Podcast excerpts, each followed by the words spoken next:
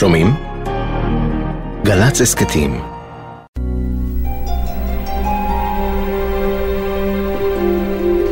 את אורנה אהבתי כבר כשהייתה בבטן שלי. אני דיברתי אליה. אני אמרתי, אני מקווה שאת בריאה ושיש לך את כל החלקים בגוף. והייתי סופרת את החודשים והייתי אומרת לה, עוד מעט נתראה. בשנות ה-60 בנהריה עוד לא היה מכשיר אולטרסאונד שיכול היה לקבוע מה מן העובר. ובכל זאת רחל גורביץ' הייתה משוכנעת שבתוך הבטן שלה גדלה תינוקת, ולא תינוק. חודשי ההריון היו חגיגיים. אמא רחל ואבא משה ספרו לאחור יום ועוד יום, ובתום תשעת החודשים באה לאוויר העולם אורנה.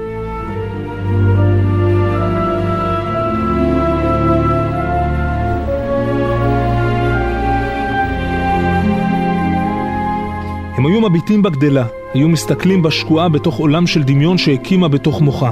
אחר כך גדלה, התגייסה לצבא ונשלחה לקורס רכזות תנאי שירות. אז גם החלו כאבי הראש הבלתי מוסברים. בבית החולים גילו הרופאים שאחד המעברים בין חלקי המוח של אורנה סתום, שהסתימה יוצרת אצלה בצקת שגורמת לכאבים, הם החליטו לגלח את שערות ראשה ולנתח. אני רציתי להגיע לפני כן כדי להיות איתה, לפני שמורידים את השיער. פתאום אני נכנסת לחדר מרחוק, אני רואה ספר, עומד ומספר, לא הכרתי את מרחוק כי הוא שם לה איזה, לא יודעת מה הוא שם לה שם, כדי שהשיער לא ייפול. אני זוכרת שפתאום סובבה את הראש וראיתי את הפרופיל. הכנסתי את היד שלי מתחת לסדין. שתינו התחלנו לבכות. ההמתנה מחוץ לחדר הניתוח הייתה בלתי נסבלת. משה ילך שוב ושוב לאורך המסדרון, לאורך חריצי המרצפות, רחל ניסתה להיאחז באלוהים למרות שמעולם עד אותן שעות לא האמינה בקיומו. הרגשה של ממתין לחדר ניתוח היא הרגשה נוראה. אתה רואה לפני, לפניך את כל הרע שבעולם. מספר שעות הלך הניתוח.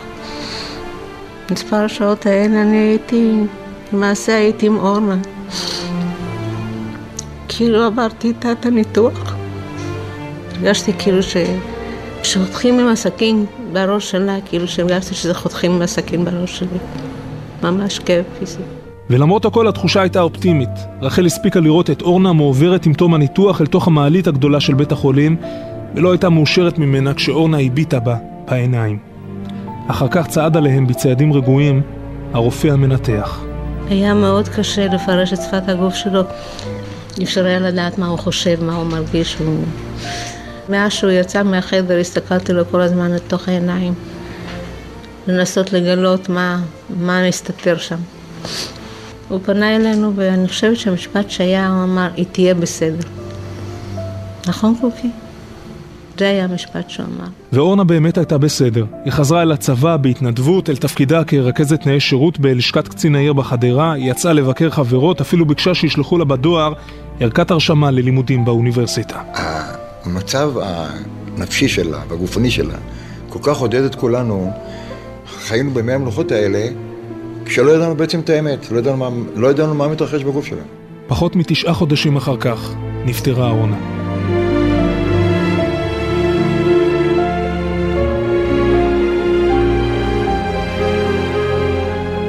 כמה חודשים לאחר תום השבעה הגיע לביתם של רחל משה חברם הטוב, דוקטור מוגילנר, רופא שהתמחה ברפואת ילדים. רחל זוכרת בדיוק היכן ישבה ואת תנועות ידיו של החבר הקרוב כשהוא חשף באוזניהם את הסוד הגדול. הדוקטור ישב מולם וסיפר שכאשר אורנה נותחה, הוא הצליח להיכנס לחדר הניתוח. איש לא סילק אותו משם.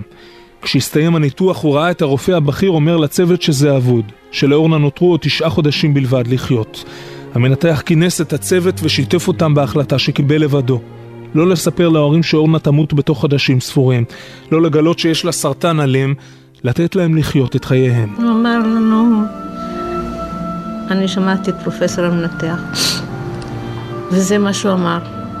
ואני החלטתי שאם הוא החליט לא לספר לכם, אני החלטתי גם לא לספר לכם. אילו רחל ומשה היו שומעים אז את האמת מן הרופא המנתח, הם היו צריכים לספור תשעה חודשים לאחור, עד מותה של אורנה. ממש כמו שספרו תשעה חודשים לאחור כשרחל הייתה בהיריון, ואורנה עמדה לצאת לאוויר העולם. במרחק של 22 שנים ממותה, הם דווקא מודים לו. תשעה חודשים, זאת אומרת, יש היום תשעה חודשים, פחות יום, פחות יומיים, פחות שלושה, עוד חודשיים היא תמות. אני חושב שזה זה, זה, זה יכול לשגע אותך. אני לא יכולתי לראות את עצמי חיה עם ה... הידיעה שלאורנה יש סרטן. לא הייתי יכולה להסתכל על תוך העיניים.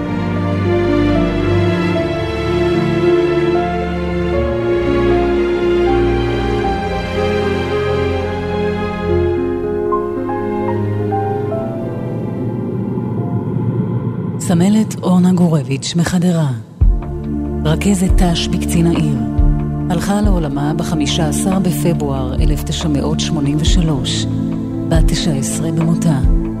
הובאה למנוחות בחלקה הצבאית בעירה. הזמרת יהודית רביץ תבצע את שירה של אורנה, סיכות הראש שלי. השיר נכתב לאחר שאורנה התבשרה כי עליה לגלח את שערות ראשה לקראת הניתוח.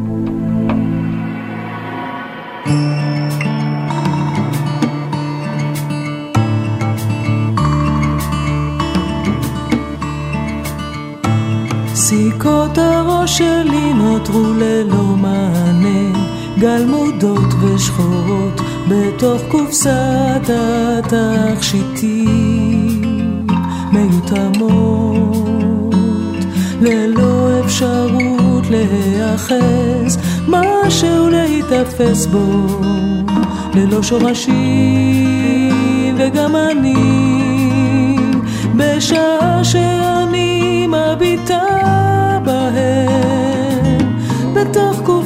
התכשיטים, מעלות אבק, מחלימה, מרגישה קרחת בעירומה. סיכות הראש שלי נותרו ללא מענה, גלמודות ושחורות בתוך קופסת התכשיטים. מיותמות,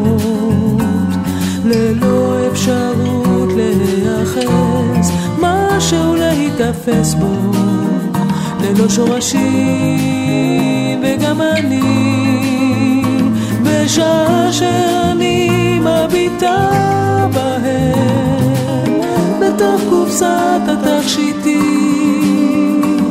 מעלות אבק, מחלימה מרגישה קרחת בעירומה.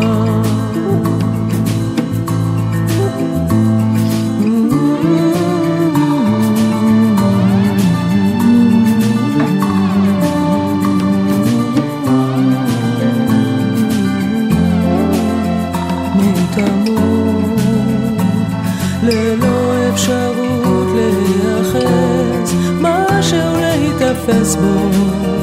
ללא שורשים וגם אני בשעה שאני מביטה בהם בתוך קופסת התכשיטים מעלות אבק מחלימה מרגישה קרחת mão.